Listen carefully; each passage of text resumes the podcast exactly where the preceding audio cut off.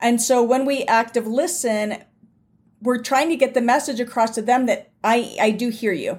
I hear you. It does, again, doesn't mean you're going to agree with it, but you're listening. Teenagers yearn to be heard. So again, that eye contact, really giving them your full attention, putting down anything that might be distracting or you have in your hands. And if it's not a good time to talk, you could say, Hey, I really want to hear what you have to say. I need 10 more minutes or I need another hour. I'm working on this project or whatever it is. But then I do want to hear what you have to say. And when we do that, how does that impact teen self esteem? You know, telling them that you're important enough that I want to basically stop everything and hear what you're saying because you're just that important and what you have to say is just that important. And this is about the things that you can control within the home. And one of them is that. Welcome to the Empowered Parent Podcast with Renee. Being a teenager is hard. Being a parent of a teenager can be even harder. Each episode, we deliver tips, tools, tricks, and stories to help you feel empowered, confident, and energized as the parent of a teenager. Teenagers want to be happy. Sometimes they just need a little help along the way. Now, here's your host, Renee Sinning. Renee is a certified life, leadership, and success coach for teenagers and their parents. She's also a mom of three young adults and an experienced high school educator of 18 years. Renee is well versed in everything teen. Now, without any further ado, here's Renee. Parents, It's Renee Sinning, teen life coach and parent partner. Welcome to another episode of the Empowered Parent Podcast. Okay, so it is May and it is actually National Teen Self Esteem Month. And those of you that have been listening to me know that teen self esteem is my jam. It's the name of my company, which is Teen Esteem Academy. And I'm all about helping teens to improve their self esteem. And so, because it's Teen Self Esteem Month, I am going to challenge myself to run a podcast. I, w- I would like to say 30 podcasts in 30 days. I know that's not going to happen, so we're going to give I'm going to give myself grace, but I am going to do a lot of podcasts this month on boosting teen self esteem at home. Because the truth is, that's the piece of their lives that you can impact and that you have control over. When they're outside of the home, they have all kinds of things coming at them that could impact their self esteem, like uh, peer pressure, social media pressure, uh, stuff coming at negative messages coming at them from wherever, from school, from friends, from fellow classmates that are not friends, from sports that they might be in or activities or clubs what whatever TV shows even. There's so many things coming at teens to impact their self-esteem outside of the home and we have no control over that. So I'm going to attempt at least multiple times a week throughout the month of May to do a podcast on things you can do at home to boost teen self-esteem so I'm calling this the boosting teen self-esteem at home series and so today, what I'm going to talk about is active listening. And if you have done my free online challenge, you have an idea of what I'm talking about. But active listening is really important because so many teenagers feel like they are not being listened to. Now, of course, perception is reality. So that could be that you are doing everything right and they still are, you never listen to me, and so and so, right? It just happens. But regardless of that, we don't control them. We can only control how we show up. And so, one way that we can boost teen self esteem at home is by practicing active listening in our connections with them, in our communication, in our conversations with them. And so, what does active listening look like? So, there are things you can do, a few things you can do. Active listening is when you are listening to hear what they're saying, not to think about what you're going to say next. And so, this really shows them and gives them the message that what they have to say is important. It doesn't mean you're going to agree with everything they have to say. It means you are willing to listen and to hear them. Because again, I hear from teenagers every single week that they don't tell their parents things because they feel like they aren't listened to.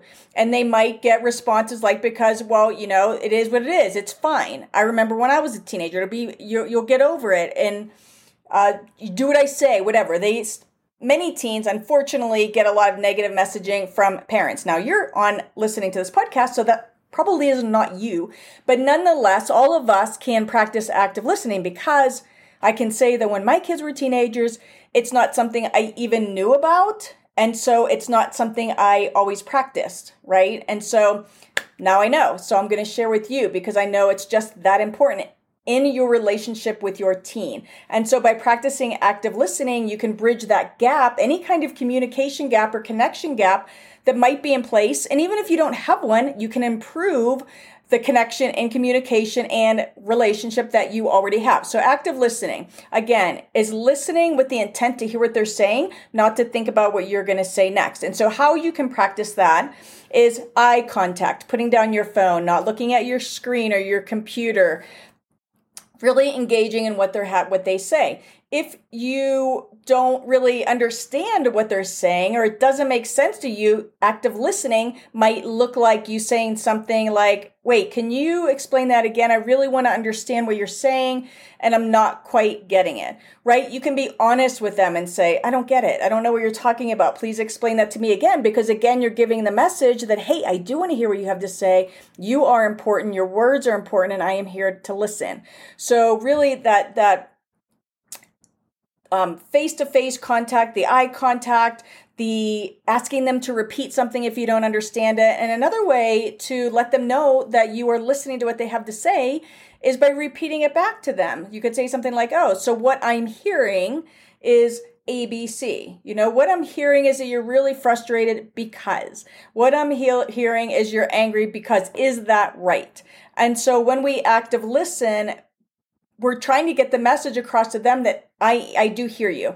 I hear you. It does, again, doesn't mean you're going to agree with it, but you're listening. Teenagers yearn to be heard. So again, that eye contact, really giving them your full attention, putting down anything that might be distracting or you have in your hands. And if it's not a good time to talk, you could say, Hey, I really want to hear what you have to say. I need 10 more minutes or I need another hour. I'm working on this project or whatever it is. But then I do want to hear what you have to say. If you can put down what you're doing and stop in the moment, that's always, um, I always suggest you do that because teenagers, you know, are not open all that often. And so when they come to us and or they're ready to talk, if we can stop what we're doing and be there for them and listen, then I always suggest we do that. But if you can, we can let them know. Still, you're important. I want to hear what you have to say and I want to be able to be fully engaged. So I'm going to come and find you in 10 minutes or 15 minutes or an hour or, or whatever that is. You're giving them still the message that they're important. And another way we can show active listening is body language, not having our arms crossed or looking at the floor. Again, that eye contact, that open body language basically telling them i'm here to i'm here to listen. I want to hear what you have to say. And when we do that how does that impact teen self-esteem?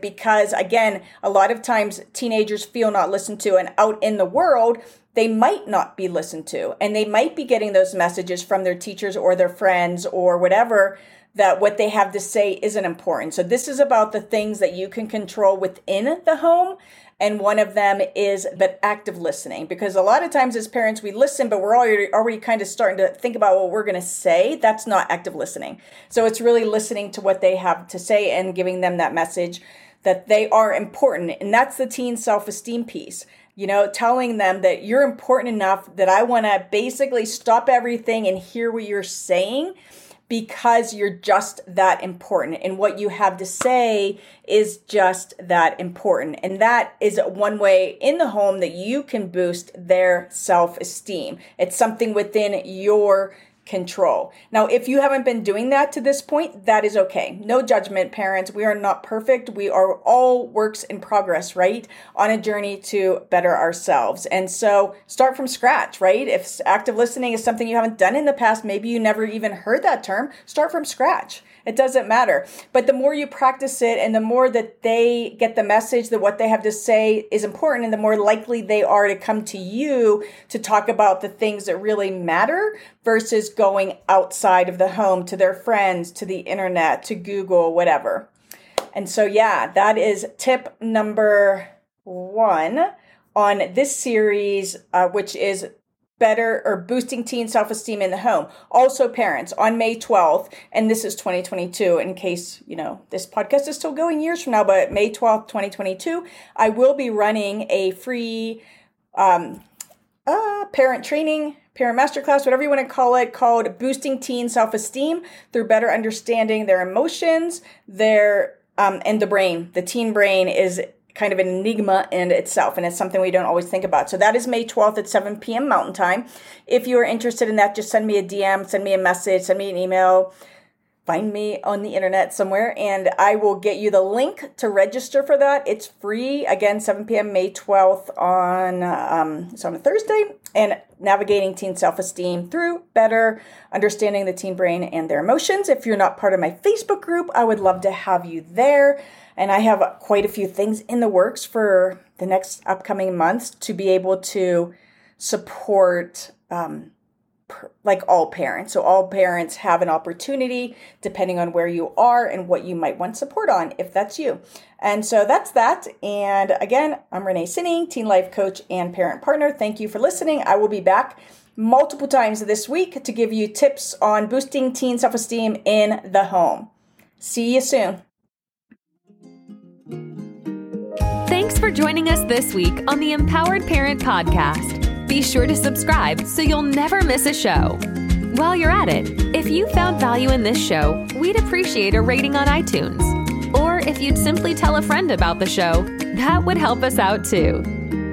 Be sure to head over to reneesinning.com to pick up some parenting freebies. And remember, teenagers want to be happy. Sometimes they just need a little help along the way.